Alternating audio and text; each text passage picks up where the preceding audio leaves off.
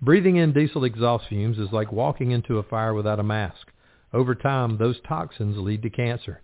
Protect yourself with MagneGrip, the easiest, most reliable exhaust removal system that features a true 100% seal to eliminate diesel exhaust fumes. To get free grant assistance, visit magnegrip.com and find them at FDIC at booth 2540. This podcast is brought to you by Flex 7 from TenCate Protective Fabrics. Like a trusted turnout jacket you've had for years, Flex 7 outer shell fabric delivers a perfectly broken-in feel on the very first wear. Flexible, comfortable, and powered with the strength of Enforce technology, Flex 7 outer shell fabric is made to move. To learn more, visit tencatefabrics.com slash Flex 7. Flex 7, powered by Enforce technology, only from TenCate Protective Fabrics. TheFirestore.com, equipping protectors with passion. That's how they operate, and it's how they live. They understand that having the right gear can mean the difference between life and death. Their goal is to get you the gear you need when you need it at prices you can afford. Visit them at FDIC at booths 110 and 111.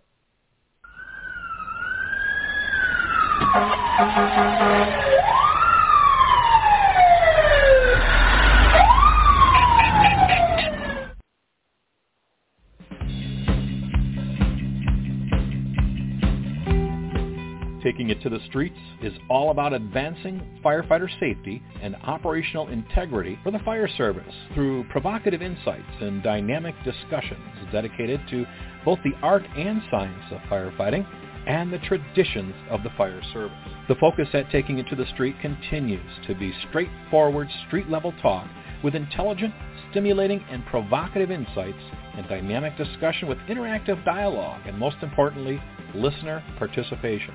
Just like around the kitchen table or in the day room over a cup of coffee at 0230 after a good run. And now, the latest edition of Taking It to the Streets with your host, Christopher Naum.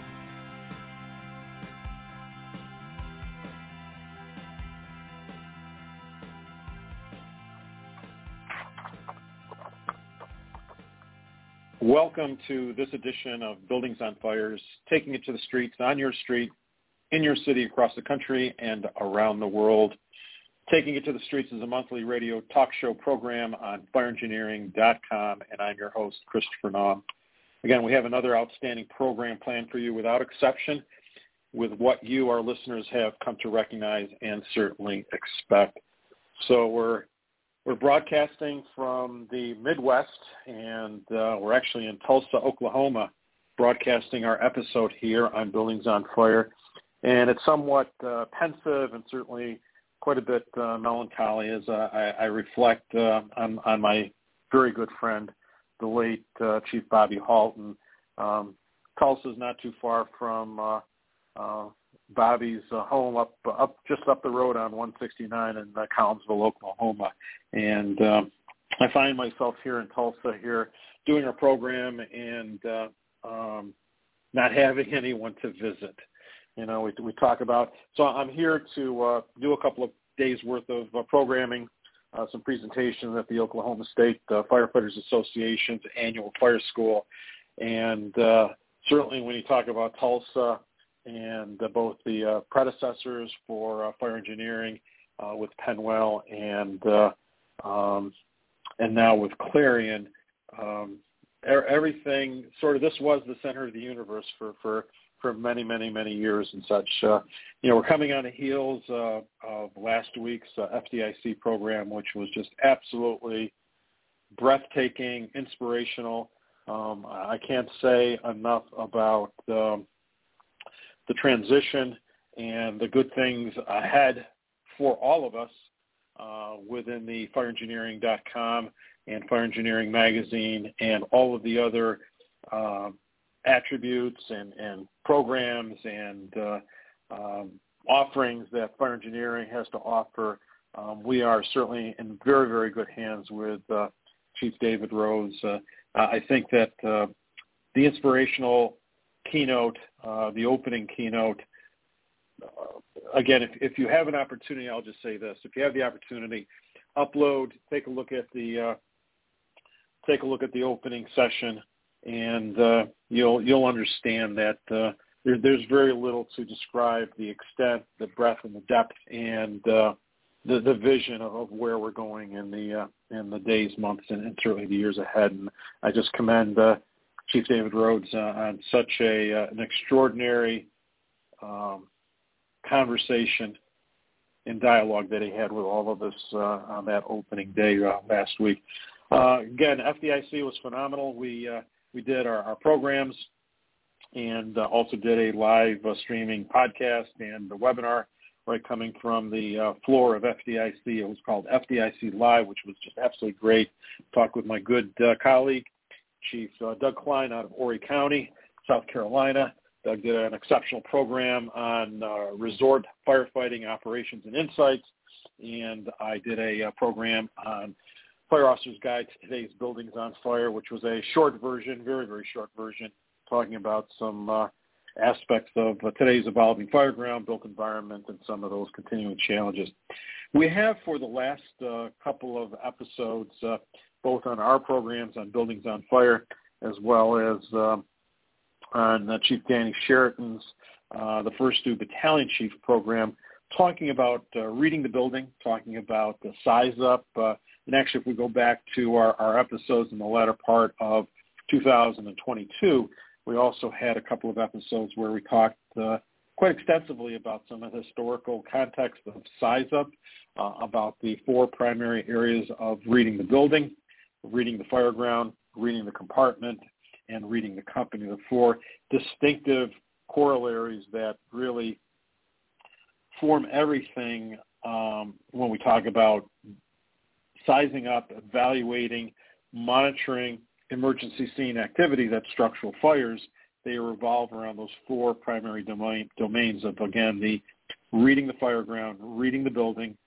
uh, reading the compartment and or slash fire, uh, and then reading the company. And again, we've posted a couple of things over the course of uh, today on social media, both on our Facebook page as well as on Twitter. Those have been shared uh, liberally over the course of the day as part of our announcement for a program here on this episode. Our episode talks about uh, some specifics, and although it makes context to reading the building and size up and our building facts model, first arriving, construction, tactics, and safety, uh, we're going to just spend a little bit of time here on this episode talking about tactical windows. And it's interesting, um, and, the, and the reason I chose that comes on the heel of a number of other programs that we presented at um, nationally over the last couple of months. Our discussion at FDIC, both uh, in the classroom as well as some conversations we had in the hallways. Some of you may have been following our uh, FDIC week or during the course of FDIC week in Indy. We had our uh, signature reading the buildings insights from the surrounding area within the streets of Indianapolis, uh, whereby we were posting various images and providing some insights, although brief, um, again, some, some visuals and some insights and videos from the immediate surrounding area of the convention center within the downtown location, just looking at a variety of building occupancy types, occupancy risks, different vintages and eras of building all the way from turn of the century, late 1800s, all the way to the most current podium constructed buildings built over the last uh, eight eight to five years of time frame. So again, and this is no different than any of our jurisdictions. Many of you are experiencing either um, very limited uh, new construction or alterations, but some of you may be seeing uh, some very dramatic continuing changes when we talk about the built environment, the evolving nature of construction, occupancies, a variety of methods and materials of construction. There certainly is no shortage of, uh, of demands and challenges based upon what is going up in your first due areas. But when we talk about one facet of our buildings on fire, and that revolves around the aspects of building performance and tactical windows.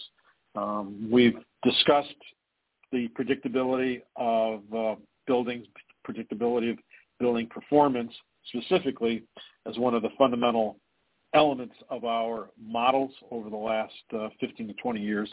Certainly nothing new for those of you that have been following us. We talk extensively in just about all of our episodes about predictability, about different aspects of either one particular building type, whether we've talked about our Main Street buildings or type threes, talked about commercial structures or hybrid buildings, row house or mega mansions, uh, commercial, conventional construction, just about everything. And I also state and advocate quite extensively by the fact that all buildings are truly predictable if we understand what the roadmap is to identify them, the five-star command model, the five and fives as, as we call it, to be able to identify the, the critical, mission critical um, characteristics and those characteristics affecting our buildings that have the most immediate um, and concerning issues dealing with structural firefighting. In other words, there is such a complexity of building and building construction and architecture, and that goes into our discussions that we've had concerning uh, fireground architecture, even that, that, that new avenue that we are continuing to evolve and sort of a dialogue a little bit on. Uh, for those of you that may be first hearing that, we talk about fireground architecture and actually the fireground architect, where you know the commanding officers, the company officers on on tomorrow's fireground, which is literally tomorrow, um, really are going to require and, and have to uh, develop skill set levels in a, in a degree of knowledge and skills to help support their experience that they're gaining in the streets, experience on the job, their formal, informal education, types of information coming about from the kitchen table, the kinds of information extracted from, again, social media, online versions, online educational opportunities, and all the other different types of multimedia that can help support the educational and training process. Um, I think that when we talk about structural firefighting, it, it certainly goes without saying that when we talk about yesterday's fireground, and again, we're going to segue into this conversation about today's fireground, today's demanding fireground, but structural firefighting on yesterday's fireground again, we had common identifiable building construction and methods of construction. Buildings behaved. They followed the rules of engagement and rules of firefighting. It was pretty simple.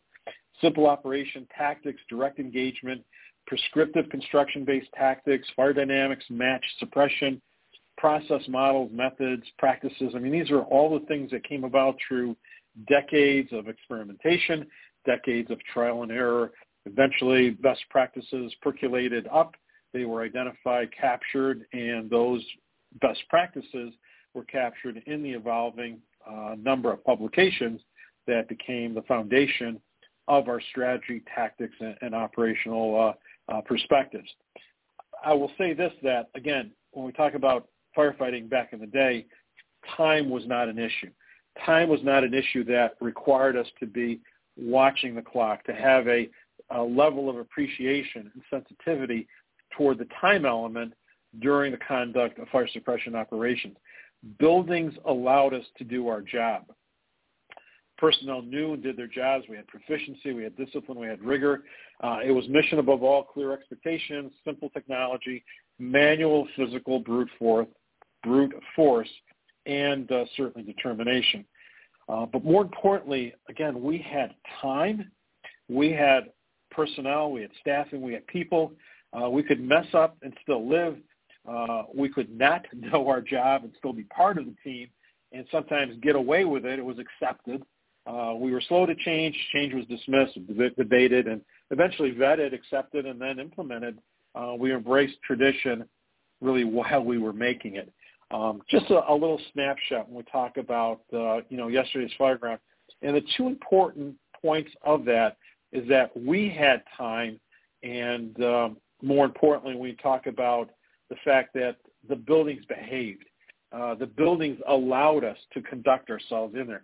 Now, it, it doesn't go without saying that we had plenty of issues dealing with building, structural integrity, compromising factors based upon certain methods and materials, certain building types.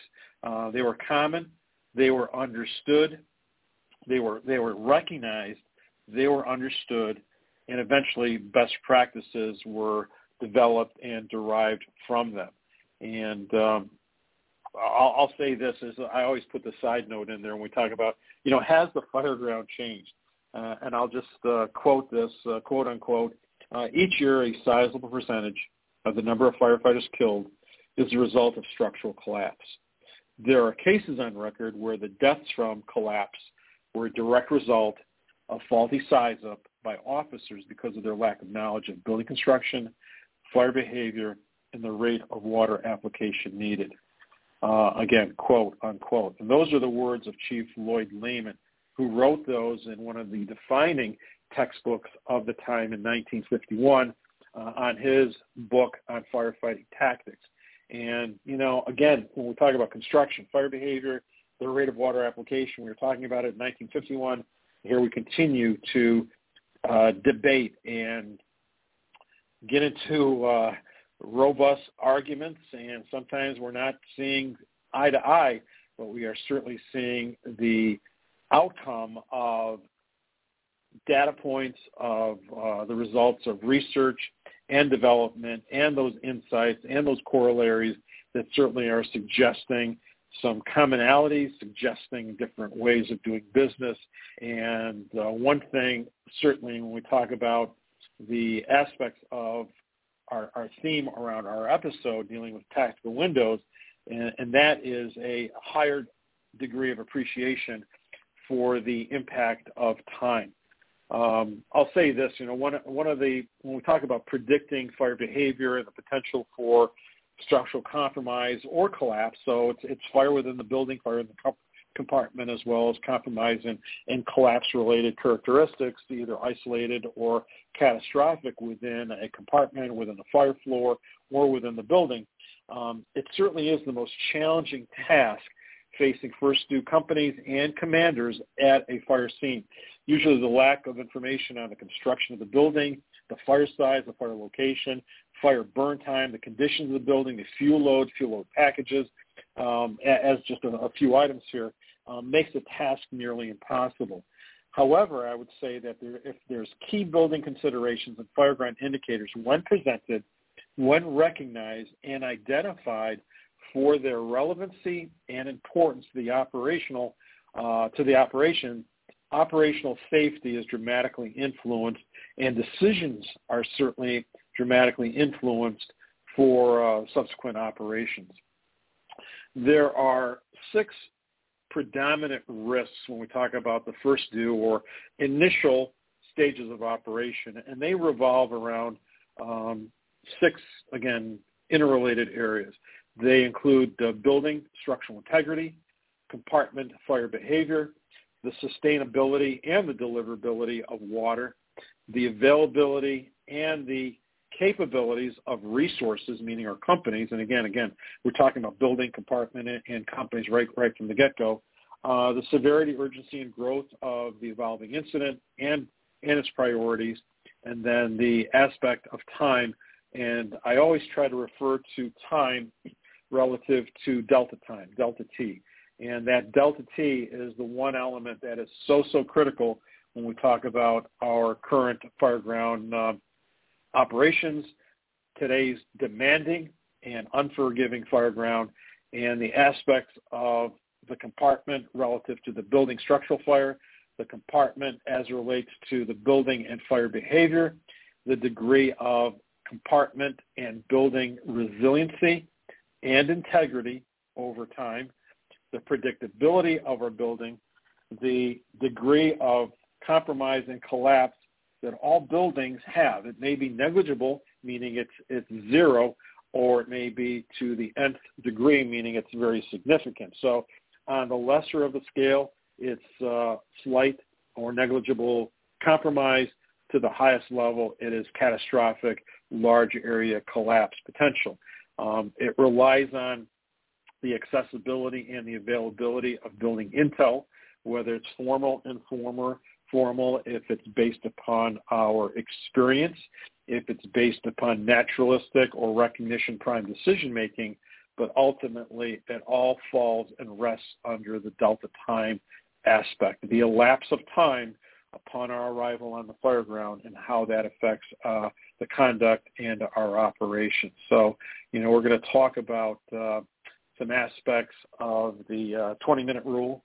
We're going to talk about the 15-minute rule, the 10-minute rule, some best practices. We're going to talk about this evolving concept that we've been talking about for well over 15 or 18 years now talking about it, and it's evolved to some degree. We talk about tactical windows, and those tactical windows um, inc- are inclusive of key milestones or benchmarks during the conduct of operations, and they are associated both with the company officer, but more importantly with the commanding officers who are managing and conducting um, the assessment and the monitoring of fireground operations. One of the leading attributes toward the firefighter line of duty deaths coming out of the University of Georgia's defining root cause analysis of uh, NIOSH firefighter line of duty deaths reports. And one of their findings in the four categories that uh, were part of the root cause analysis, uh, one of the most significant deals with this. And I'll, and I'll say that, um, and, I'll, and I'll, I'll read it uh, verbatim. It's inadequate preparation for or anticipation of adverse events during the conduct of operations. And again, think about this. Inadequate preparation for or anticipation of adverse events during operations. Put it succinctly in this fashion, we are very good at uh, reacting to an adverse uh, situation. Mayday, Mayday, I've got a flashover. Mayday, Mayday, i have got entrapment.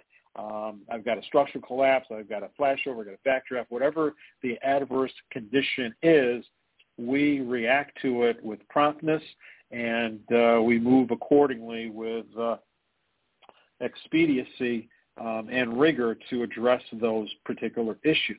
What we are not doing a good job of is identifying what we call the precursors, those things that are evident, that are observable, but may, may not be recognized, uh, the patterns that are, are being presented, uh, whether they be a variety of different cues and indicators, both visual, uh, verbal, a whole variety of different uh, stimulations that are coming from different sources to command or to the company officers, but specifically to the command level, um, they are not being interpreted.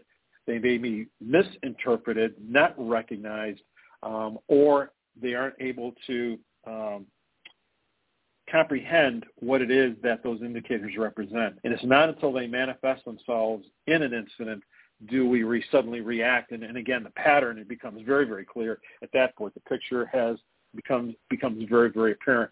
One of the continuing challenges that I continue to see firsthand uh, across the national fire service uh, profession from again, East Coast to West Coast, being fortunate to travel as much as I do and, and really being able to interact from metro-sized organizations and fire departments to the smallest of one-station rural organizations that, um, again, have significant response times, have a variety of different building types that are spread over a large geographical area, or that metro, urban, first due with a very high concentration of a variety of different buildings of era and vintages and uh, different types of occupancies and occupancy risks with varying degrees of fire load packages and conditions within the building, both the fire load of the building structure, meaning the, the materials that go into the building, but also the introduced fire load, fire load packages of those transient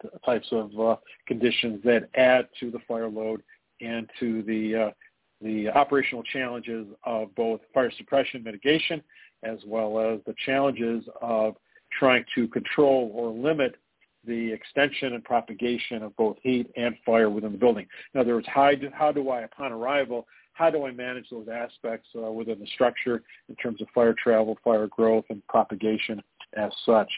So we get into this conversation about tactical windows. And I think it's safe to say that for many of us, when we talk about the evolving nature in the fireground, uh, if I was to say and ask the simple question, you know, what's the 20-minute rule mean to you? Um, for many of you, I would be getting a feedback. I would be getting some some inputs about you know however you would describe it, but it's 20 minutes of elapsed time. It's something that uh, occurs based upon the clock ticking away on the fireground that someone has to do something. And normally, what I hear, and uh, again, it's it's pretty consistent, is that uh, there's 20 minutes of elapsed operational time, and something needs to be done. And more often than not, the uh, conversation revolves around that the PAR is initiated or, or some action that the incident commander is expected to do either formally or informally during the conduct of operations during that, that time frame. Um, some jurisdictions, some states actually have personal accountability systems and incident command uh, systems that, uh, again, by virtue of statutes, by virtue of regulatory requirements um, within the, the um, uh, regulatory space of, of, codes and standards at the state level, uh, say that thou shall, at the elapse of 20 minutes, conduct certain activities, which PAR seems to be the consistent nature. Now, when we talk about PAR, personal accountability reports, the basis of that actually is derived out of one of a number of different NFPA standards, and, and the standard in which uh, PAR is very explicit, especially on the 20-minute mark, is the NFPA 1561 standard on emergency service, incident management system, and command safety. There's also a new guide, the NFPA 1700 standard, which also um, in the appendix alludes to some varying issues of elapsed time and operational considerations. So we're going to talk a little bit more about uh, benchmarking. I just want to give some insights on it, talk about best practices. And again, this is not scientific, but I'll give you some of the basis of the uh, best practices across the United States, how they were derived, and how that relates to some fireground operations. Some of you, again, I would just draw your attention both to uh, some of our postings during FDIC week. Uh, if you go back to uh, and follow us on Facebook or on our Twitter account, you'll see we did provide quite a bit of uh, screenshots from some of our um, visuals during our program presentation. And uh, without explanation, there are some insights there that, that have some uh, perspectives on benchmarking, perspectives on the tactical window, the 10-minute best practice, uh, some insights on the, the, the, the none, the, the 20, the 15, the 10, um, and then sometimes even less than that, which are really superficial and, and innocuous to, to say the least. They, they really don't uh, provide a, a functional aspect to it, but uh, they are certainly part of that. So let's talk about um, a couple of things. So one of the one of the things. So if I was to say, all right, so what, what's the 20 minute rule mean to any to any one of you?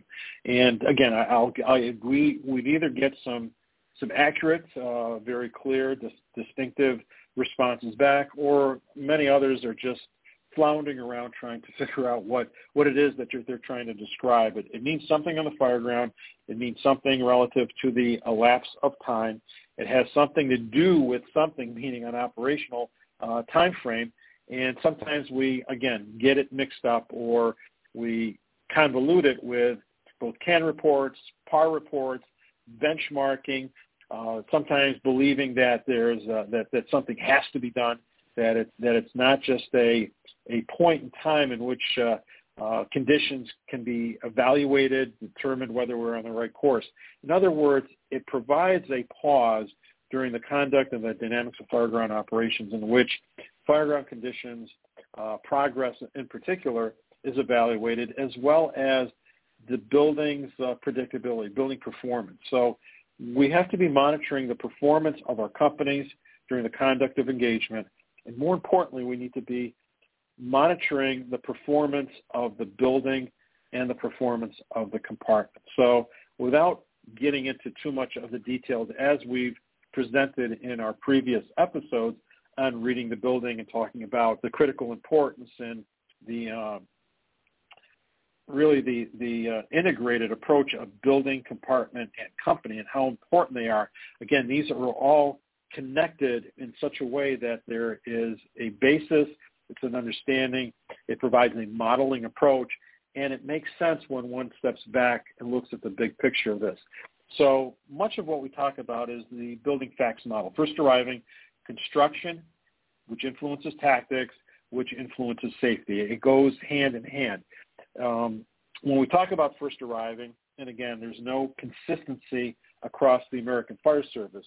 Um, some would say it's the first 30 minutes of the operation. More often than not, we hear the first 20 minutes of operation. And again, that 20 minutes of operation has a corollary to uh, anecdotal information that has existed for many, many decades of time, and I'll provide you with some insights of where that came about from. And then also the 15, the 10, and sometimes. So it's nothing 20, 15 or so, 10 or so, um, sometimes 5, uh, and sometimes, again, 0. Um, so there's some factors here that have to be considered. There are uh, a number of different standards and guides that are out there that influence this level of discussion. The most newest deals with the NFPA 1700 standard, the NFPA 1561, 1500, 1710, and 1720. If you're not familiar with any one of those, I would encourage you to look them up. They are accessible online at the NFPA.org. Um, you can at least take a look at the PDFs and gain some insights by reading through those particular documents. It deals again with the aspects of fire dynamics, building predictability of performance, and also has considerations both at the strategic and the tactical level. So when we discuss these aspects of process specific to tactical windows, uh, it is a process. Tactical windows is one component of the evolving nature on the fireground. And more importantly and succinctly, I'll say this, it's from time of arrival. It's from time of arrival of both the company and command officers because there are two distinctive types of size up and assessment. Uh, we may have uh, concurrent arrival of the of both of those resources. Sometimes they're sequential, whether it be the first due uh, commanding officer's arrival, or more often than not, it's the first due company uh, that's arriving on scene, initiating the assessment, initiating the size up, and then the clock starts ticking away. Um, the tactical window is a period of time that elapses from time of arrival, and inclusive in that are considerations for key benchmarking or time stamping based upon the um, elapsed time from time of arrival uh, during the uh, assessment phases, during the size-up phases, during the uh, development of the incident action plan, and then also based upon the degree of engagement and intervention. In other words, companies going to work. And then also there is a, an evaluation period, and then one of the other aspects of that is PAR. We talk about personal accountability reports. So there are two distinctive uh, considerations, both at the tactical and the strategic level, that are part of our first arriving construction tactics safety models, and they are also embedded in the newest guide of the NFPA 1700, and then also in the uh, in the NFPA 1561 standard. So let's talk a little bit about um, some of the aspects of the 20-minute rule. So I'll ask the question, where did the 20-minute rule come from? And I've heard it all. I get guys looking at the ceilings, thinking about this and that, and I've heard so many different uh, uh, explanations of where the 20-minute rule has come from. Uh, and eventually it all evolves around, well, somebody tells me, meaning the individual speaking at the company, at the command level, the firefighter level, that um, I've got to do something at 20 minutes. And where it came from, it's written on a piece of paper. It's an SOP, SOG. It's an expectation or it's a regulatory requirement.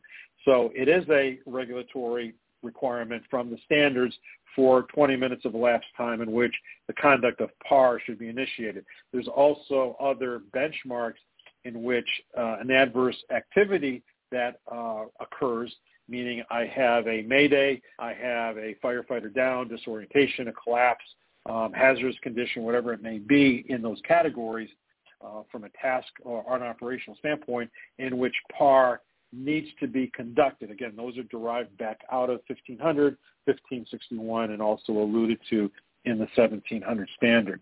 The three major influencers that revolve around the aspect of delta T, meaning the, the delta time, the elapse of time, are inclusive of building integrity, fire severity, and company performance.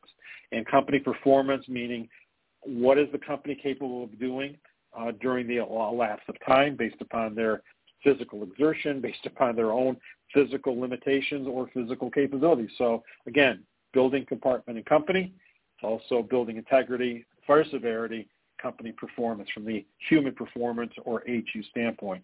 So when we talk about building integrity, it's the aspects of compromise and collapse. It's the CC, Charlie, Charlie slash Delta T. It's uh, the fire severity relative to megawatts of, of energy uh, over Delta T.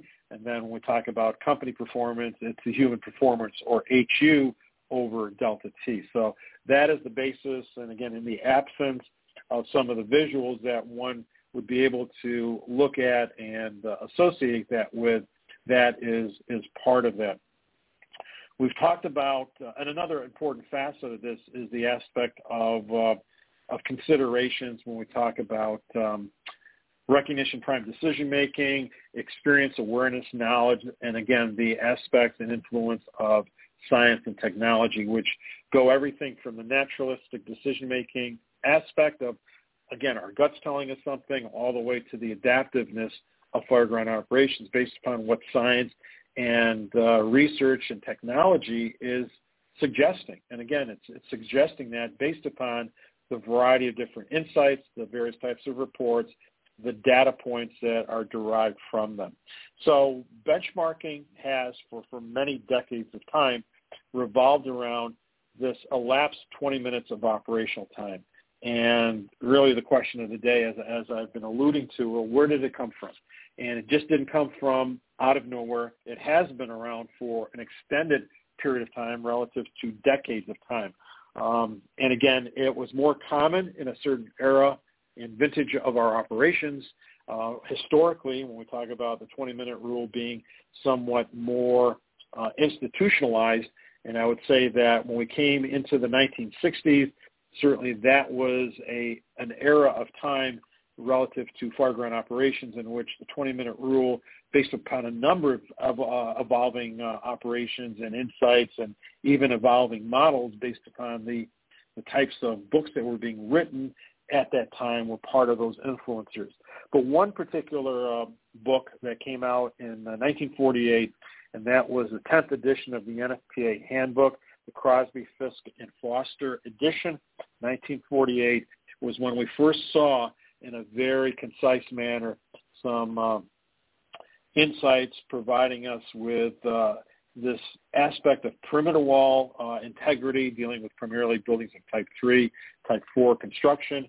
Uh, prior to that, there were numerous uh, and significant firefighter injuries and significant and numerous firefighter line of duty deaths resulting from operations working around or within the confines of buildings of type 3 and 4 construction. So characteristically, buildings of type 3 construction inherently have floor areas and wall interfaces in which the uh, floors will separate and the perimeter wall will remain, hopefully will, is supposed to, again, uh, in theory and in application, should remain, um, uh, maintain its integrity, maintain its orientation and physical presence without the collapsing to the, uh, from a catastrophic standpoint. The floors would release, our, our fireman's cut, the bevel cut, um, and the floors would let go and, and the um, interior would, would collapse. Those are inherent characteristics of type 3 constructed buildings, various types of release points based upon cast iron pockets and other uh, different types of cap systems within our both mill, semi-mill, um, and heavy timbered constructed buildings of type 4 construction.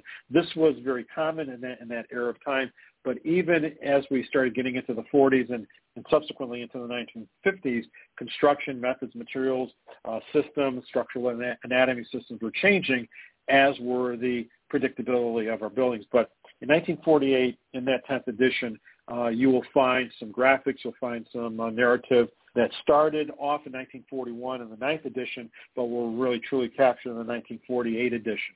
Along with that, a couple of different uh, textbooks were coming about, um, and actually one of the most uh, influential books that came out in the 1930s, and this actually was the, the first textbook for fireground operation was the 1932 edition of the Fire Chief's Handbook.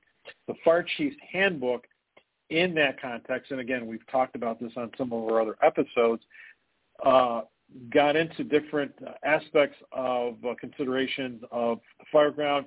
It was the first time in which uh, they talked about ventilation, and even the term "opening up" was promoted. Uh, prior to that, it was very the, the, the public opinion within the fire service was that this was considered a poor practice. But uh, in that 1932 edition, Fred Shepard's uh, was the uh, editor of the publication. He talked about size up, situational uh, conditions encountered. It was the first time in which life safety and property hazards were discussed. Talked about the initial uh, plan of operation that evolved into the uh, incident action plan that we know about today. But they talked about construction. They also talked about size. They also talked about, and, and again, I, I sometimes neglect to bring this up, but in that 1932 edition, again, 90, actually 91 years ago, they were talking about in that definitive book about the influence of wind-driven conditions on fire. And I'll also say this, and here's the soundbite and, and the mic dropping, is that within that book, uh, the, the definitive defining characteristic that continues on today in terms of our fireground modeling, they spoke about the best practice of uh, extinguishing quickly, confining the fire to the smallest area, direct to the seat of the fire by interior means when possible. So the whole aspect in the evolving science of firefighting, even in the late 1920s and early 1930s, they were talking about science and how it was influencing operations. Uh, and then within that book, they started talking about some of the aspects, although very rudimentary, talking about some of the aspects of time. You've got to read through it. it it's not explicit, but from that period of time, from the 1930s going up into uh, the early 1960s, 1962, the second edition of the um, Fire Chief's Handbook was updated. Uh, Charles Walsh book on firefighting strategy and leadership was another defining book, 1972 Williams Clark book on the firefighting principles and practices. And I think the other two books that were very defining at the time, which started setting this whole premise up of looking at time on the fire ground, um, which eventually became Coal was Wealth with uh, Chief John Norman, but uh, Fire Attack 1 and 2, um, and certainly um, uh, the classical book from Emanuel Fried in 1972 on fireground uh, tactics. So I'm just giving you sort of a very whirlwind perspective on some elements.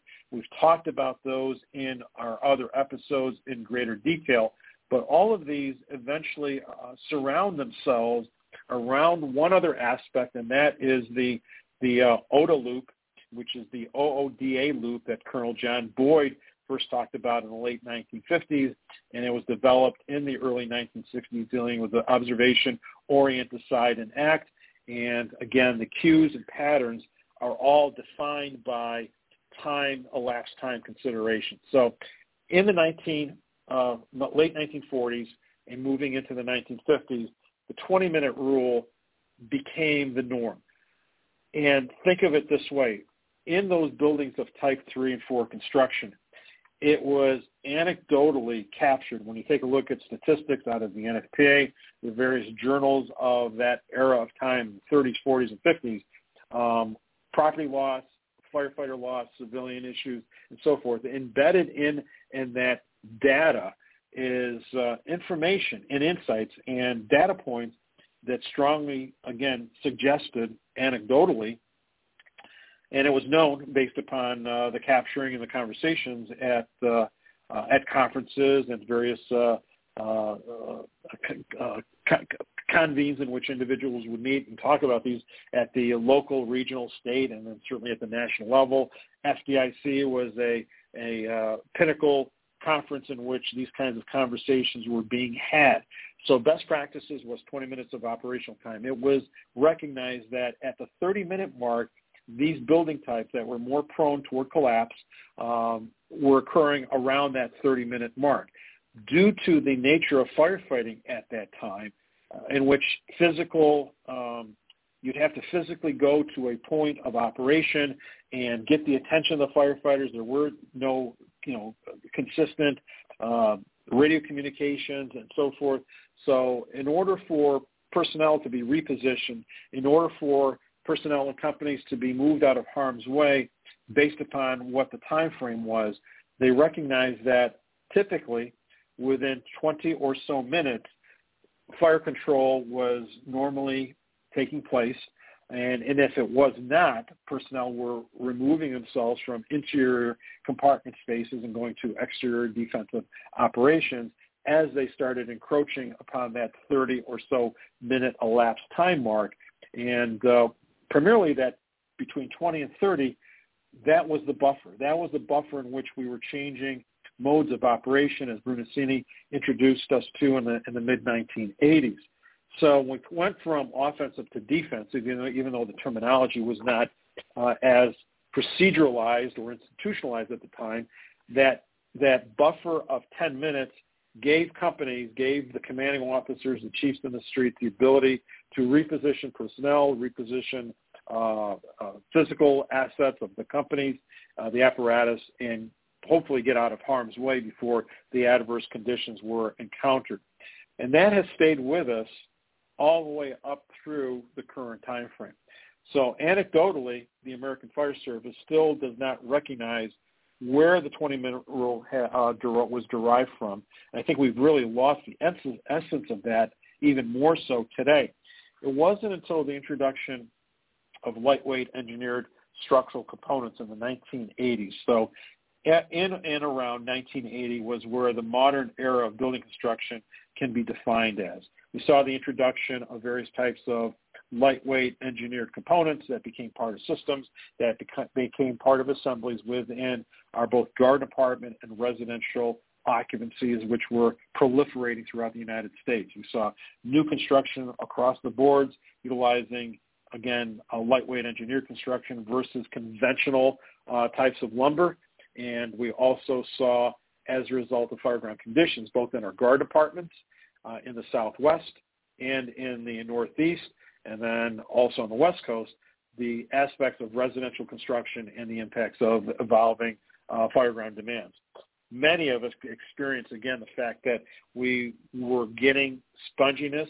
We were getting what's called deflection, as we refer to it today, but the sponginess of a roof, the sponginess of a floor system as we were working across um, various types of engineered components, lightweight systems, whether it be wooden I-beams, parallel chord, um, wooden uh, trusses, the gable trusses, and a whole variety of different configurations and construction. And with that, we started correlating. So we, we and we saw the the close calls. We saw compromising conditions. We saw saw some, some structural compromises, not catastrophic failure, but isolated failures internally on roof areas and so forth. We started training, we started recognizing, and we also recognized that we no longer had the same time frame to operate within these particular types of bread and butter occupancies. And anecdotally, as we were continuing to institutionalize the uh, aspects of breathing apparatus, and we recognize that again with our 30-minute bottles at the time, and again uh, the the air consumption rates, even for our younger firefighters, was approaching around that 18 or 20 minute mark. And as the companies were coming out, that was also correlating to the near misses um, or the types of adverse conditions affecting compromise and or collapse or fire behavioral conditions. Again, we saw fire loading increasing. We saw the movement from inch and a half to inch and three quarter lines, which was a natural extension of that, both in terms of tactical mobility also the need for more sustainable gallon, per minute fire flows to start being able to extinguish and knock down the evolving, increasing fire load packages. And this was in the early days, again, late 80s, early 90s.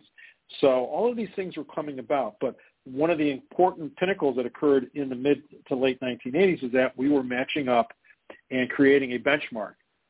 We were creating this, this uh, particular milestone in which, as the companies were coming out uh, for a bottle change, it was supposed to be an opportunity for the incident commander, who was being recognized as such by title due to the evolving uh, conversations and the influence that Brunacini had with the uh, uh, Fireground Commander series and the Fireground Commander book, and as well as all of his educations and and uh, offerings throughout the United States. I don't think anyone was um, isolated from hearing about the Fireground Command concept and all of these other aspects dealing with modes of operation, the incident commander concept, and so forth. So the commanding officers in the street were supposed to, again, based upon best practices and what was uh, conventional wisdom of the time, was expected to evaluate the building based upon these newer types of construction and features and uh, make a determination on whether we should be doing something other than what we were doing. And again, marginal, offensive, defensive, those were the, the common terminology. Unfortunately, what we were doing, and we were part of the problem, is that as we uh, were coming out, we were just literally changing bottles and going right back in. So the benchmark really was fire out.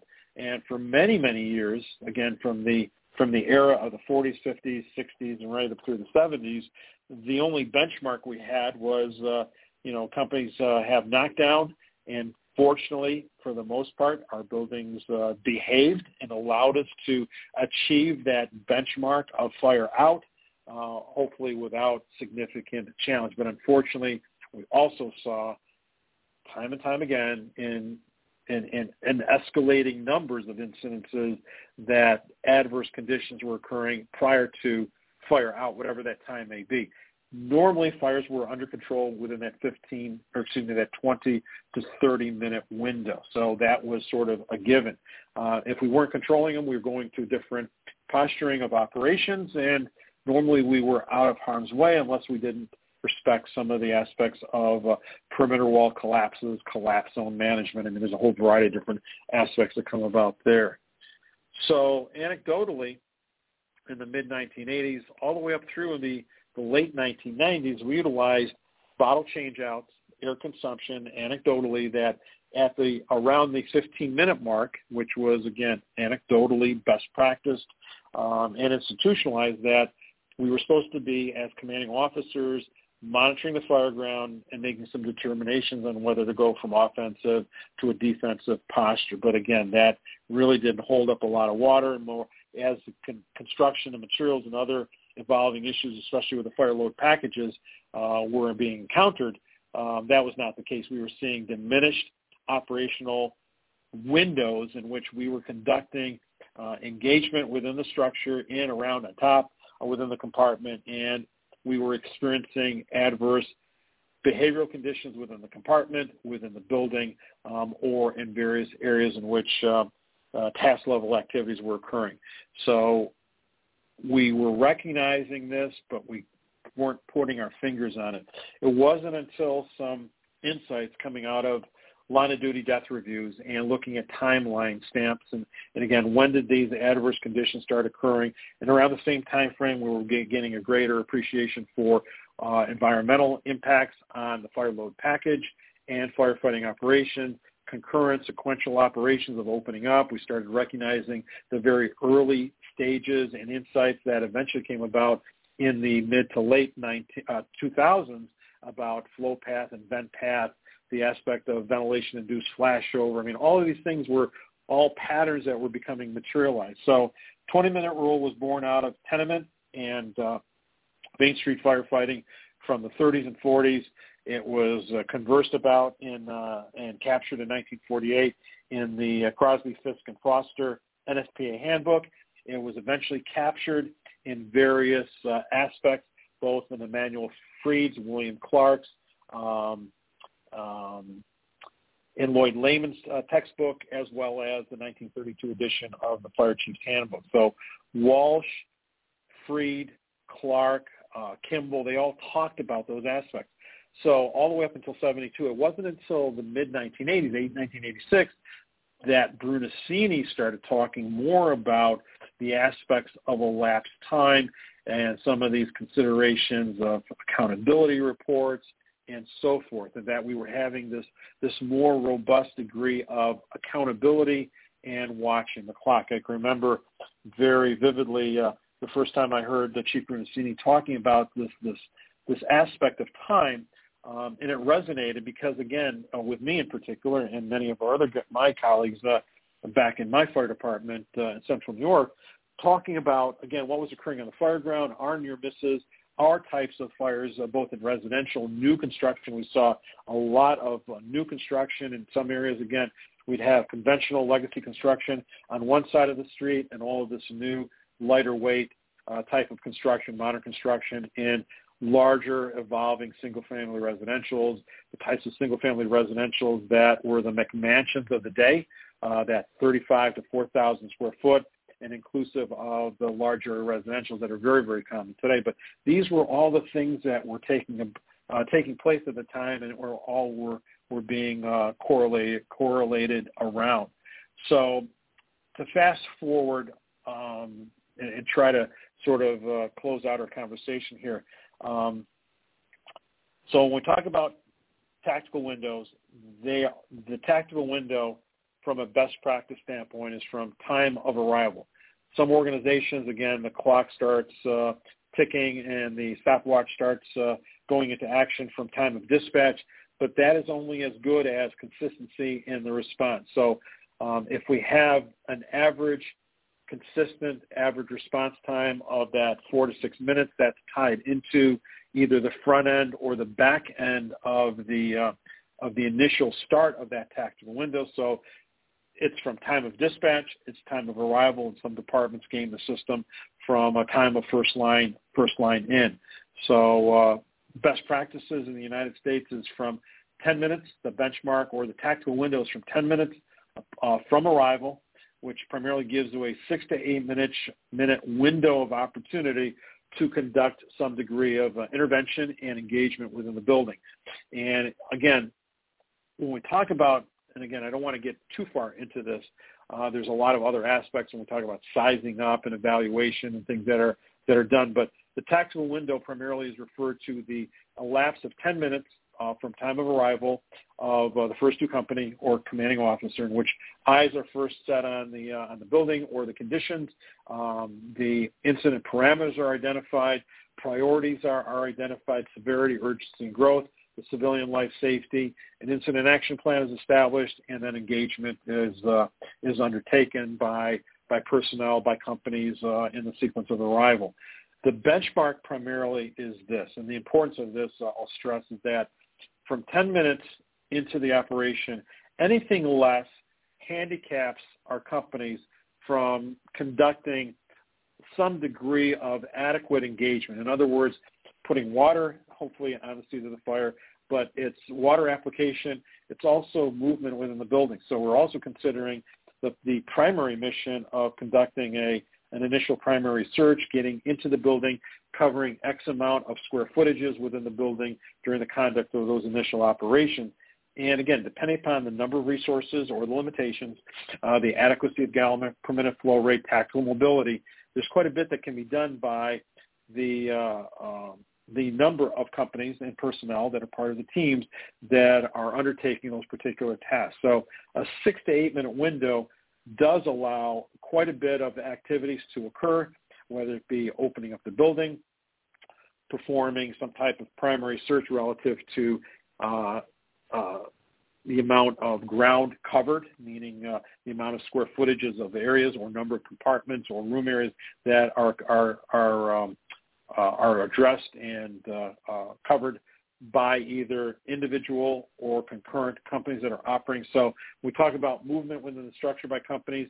We talk about water application of gallon per minute flow rates within six to eight minutes of either single or multiple lines.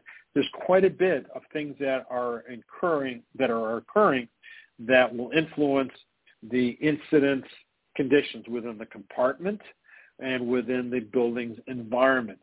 It allows a, a buffer point that commanding officers are evaluating as we start encroaching upon the 8 to 10 minute mark to evaluate what impact we are having on the incident.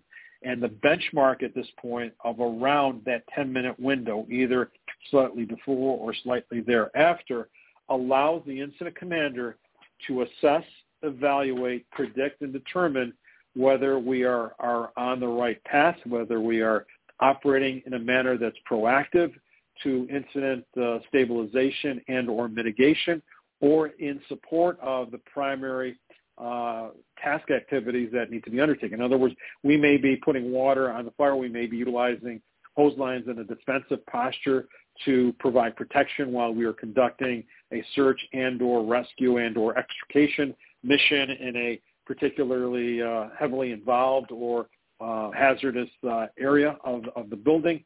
Um, so there's a variety of these different tasks, but as such, based upon current fire load, based upon building characteristics, based upon methods and materials of construction, the impingement, the exposure, the fire effects on the uh, components, whether they are burning, whether they are heating, it all revolves around the aspects of what that fire is doing, what the heat is doing, while it continues to either intensify uh, or, or impinge within the compartment, within the voids, within the structure itself.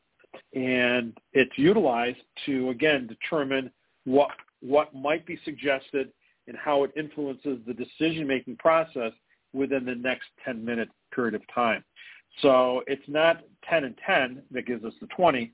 And more often than not, if we do not do anything uh, in a proactive manner until 20 minutes into the operational time, it is highly probable and very likely, based upon certain construction and materials and occupancy types, as well as era and vintage of buildings, that some things are going to occur that are going to impact um, operations. And that might mean the health and welfare of the firefighters, the safety and survivability of both occupants, civilians, as well as the companies while they conduct operations within the compartment, on the fire floor, or within the building.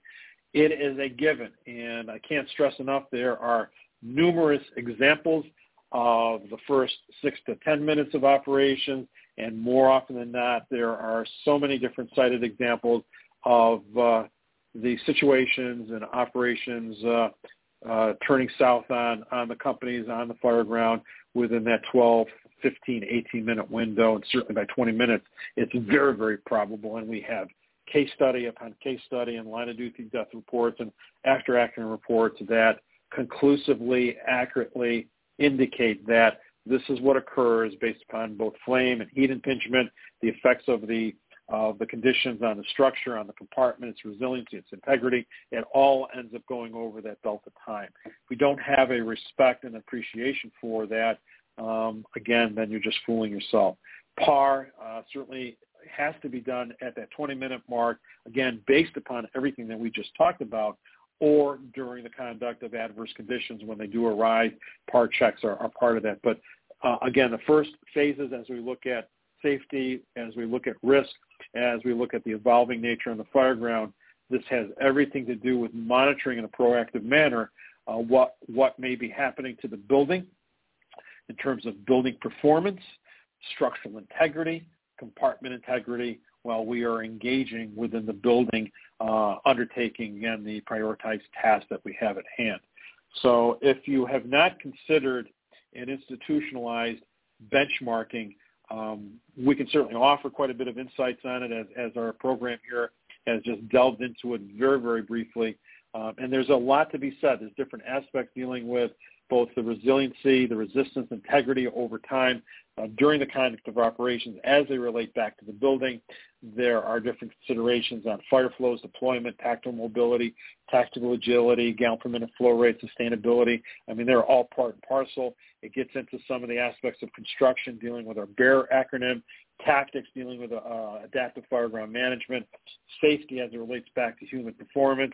It's those three fundamentals of the building, the compartment, of the company, and it also revolves around a risk management profile which we first discussed and we continue to discuss based on the 2012 double line of duty Dallas in uh, Philadelphia, Pennsylvania, in which uh, both a lieutenant and a firefighter were killed in the line of duty during the conduct of operations, and we first introduced the concept of the risk matrix. So there's a T plus minutes of elapsed time. There are the benchmarks at the 10 minute based on best practices that we continue to see across the United States as a anecdotal type of survey that we conduct. Uh, and we still see we have some departments and agencies across the U.S. who have no benchmarking. It's uh, fire out, fire in control. That's the benchmark of success. And fortunately, the buildings have allowed them to reach that point.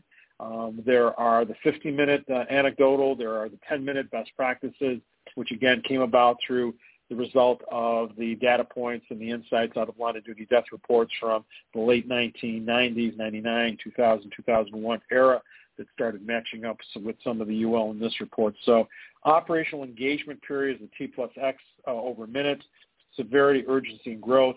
They, these are all part of this continuum of, of today's fire ground. We have to have an appreciation for tactical windows even more so.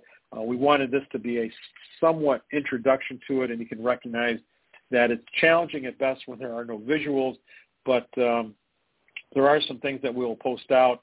There's a couple of different uh, graphs, uh, or excuse me, some uh, some diagrams that are available online that talk about the origination of the event, uh, alarm processing, dispatch or uh, response, arrival time T plus. Um, there's also the reflex times. Again, upon arrival, there's a reflex time to uh, get off the apparatus, deploy lines, even just go from curb from curbside into the building proper and move both vertically or horizontally in the building depending upon building layout. There's also going to be imposing factors that will take away from that time that may reduce the engagement period that has to be considered. So imposing factors may be weather-induced, they may be social, they may be uh, uh, other types of impediments uh, that might, again, restrict or result in uh, the loss of elapsed time before we are engaged in that building, which have to be considered. So um, a lot of moving parts to all of this. Uh, the 15-minute rule, again, was something developed from really the mid-1980s up until around the late 1990s, 90, 1999, early 2000s. 10-minute rule really came about late 1990s, 99, early 2000s. Best practice is, it still is uh, a very viable related considerations, and uh, we look forward to providing some more insights on how that relates back to the impact from, uh, again, fire dynamics, building performance, predictability, severity, urgency, and growth, life safety, human performance. There's just a lot of different pieces in here, and we continue to input this uh, particular concept both in our tactical and our building construction classes because it has everything to do with fireground operations on today's demanding fireground. And if we don't have this appreciation of time, if you don't institutionalize it, and again, don't think that you have to. I mean, the best practices is that someone, primarily at a dispatch center, 911 communication center, is telling command, hey, you're 10 minutes in the operations, you're now 15 or 20 minutes operation elapsed time, and that the uh, fireground clock does not stop until command says, you know, stop the clock, we have the fire under control um, in the absence of doing that, there's also a number of different ways based upon best practices. This is something that we did back even in the mid 1980s, early 1990s, um, providing either some type of a digital clock uh, in the chief's vehicle, on your clipboard, on the pump panel, so that someone, somebody's got to be monitoring this clock, um, and it's and it can't be uh, that the adverse event suddenly arises. Mayday, Mayday! I got a collapse. I've got uh, entrapment um, come and get me. You know, th- these are just not acceptable anymore. However, time and time again, we still read and see that these are the outcomes of adverse events, near misses, and unfortunately line of duty death reports that that continue to identify tactical windows, identify elapsed time, and identify both building and company performance and fire performance, meaning again the evolving aspect of fireground conditions and how they impact our operations. So just a very high level, uh, I think almost a thousand level views, maybe down to a hundred foot level, and then back up to the 500 foot level based upon some considerations of insights. Uh, again, building performance, we're learning more about some aspects of that. We can get into a whole variety of different uh, discussions about, you know, what type of, of material is affected by flame impingement or heat impingement. And again, I, I, I say this is that when we see the degradation of material, whether it be light gauge metal, structural steel, wood that's burning, uh, metals that are heated, and what ends up happening to those related uh, materials within that 10 to 15 minute window. Once we start encroaching on 15 to 20 minutes uh, again, the bets are all off, and the, the fact that our buildings are able to withstand the effects of gravity and physics sometimes is just sheer luck that uh, some some worse things are not occurring during our operation. So just uh, again some some major insights on that. I just wanted to give uh, some discussion points to it. Uh, for those of you that are listening live and have an interest in calling in, uh, we do have a little bit of time here. We can uh, uh, entertain any types of calls. Our guest call-in number is area code 760-454-8852. 760-454-8852. So for anyone that's out there listening in, uh, we will take some uh, live call-ins uh, over the next couple of minutes as we start closing out our program here uh, for this edition of Buildings on Fire, taking us to the streets, talking a little bit about some just high-level insights on benchmarking on today's fire ground. Um, one of the things I will make mention of uh, coming up on June 10th, uh, we do have our next installment of our New York City walking firefighter tour, reading the buildings in the streets of New York City and Manhattan. Both Chief Danny Sherton and I will be uh, facilitating another walking tour in Lower Manhattan, uh, stopping at the uh, FDNY Fire Museum, at the FDNY Fire Zone, a couple of other stops uh, in between, uh, having lunch at uh, uh, probably a pizza, pizza joint somewhere in Lower Manhattan there in the Village uh, or Soho. But uh, for those of you that have taken our programs, again, you guys are great. Uh, I certainly appreciate both Danny and I appreciate the the excellent uh, promotions that you guys have been providing us. If you never heard about our programs, again, Google it out, send me a quick uh, DM message, and I'll give you some insights. The event is listed on Eventbrite, and uh, it is on Saturday, June 10th, coming up for our next uh, our next trip uh, in New York City, and we look forward to uh, having you guys join us uh, if you're able to in New York City for again an exceptional opportunity. Just looking at the built environment, getting into some considerations on building reads and size up both at the tactical level, talking about construction in a very uh, consistent manner, then talking about command and tactical approaches, uh, and really uh, uh, working off of both uh, uh, Danny Sheraton and our and my uh, background over the last numbers of decades of time to to give you some insights. We are taking the program on the road. Uh, for some of you that follow me uh, and have followed me uh, over the last couple of years. We've got a couple of other programs coming up. We're going to be as part of our uh, lecture series at uh, Nebraska Fire School coming up uh, later this month. We will be doing our normal classroom lecture, and then we'll be going out to the streets of uh, Grand Island, Nebraska as part of a fire school offerings that, again, is part of our signature program there, as well as a couple of other programs coming up. And then, again, some things that uh, Danny Sherton and I will be uh, doing, hopefully um, over the course of the next couple of months here.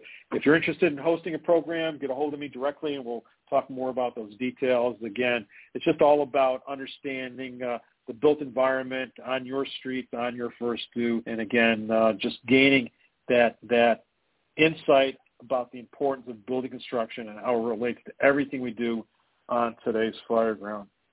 So in the absence of any additional call-ins, uh, we are going to uh, uh start closing out our program. I really appreciate you taking the time. If you're looking for some additional insights, I'd be more than happy to send you a sort of an overview on the PDF that provides at least the graphics if you're interested in the uh, the insights that can go along with our broadcast here. We more than likely will be doing some webinars in which we can bring up the uh, visuals and have a little bit more uh, specific conversation in a more constructive manner with a webinar-based uh, delivery. It's it's something we're toying with, and we might do that as a free episode upcoming uh, online, um, or we may uh, again, uh, provide some additional insight on one of our programs, whether it be on Chief Sheridan's program, on Chief Cline's program, uh, or on our program here on Buildings on Fire taking to the streets. So without further ado, again, until next time, companies are in quarters and off the air. Stay safe, but keep in mind there's a job being worked somewhere in the streets in your city across the country and around the world doing what we do best and being who we are, and that's firefighters.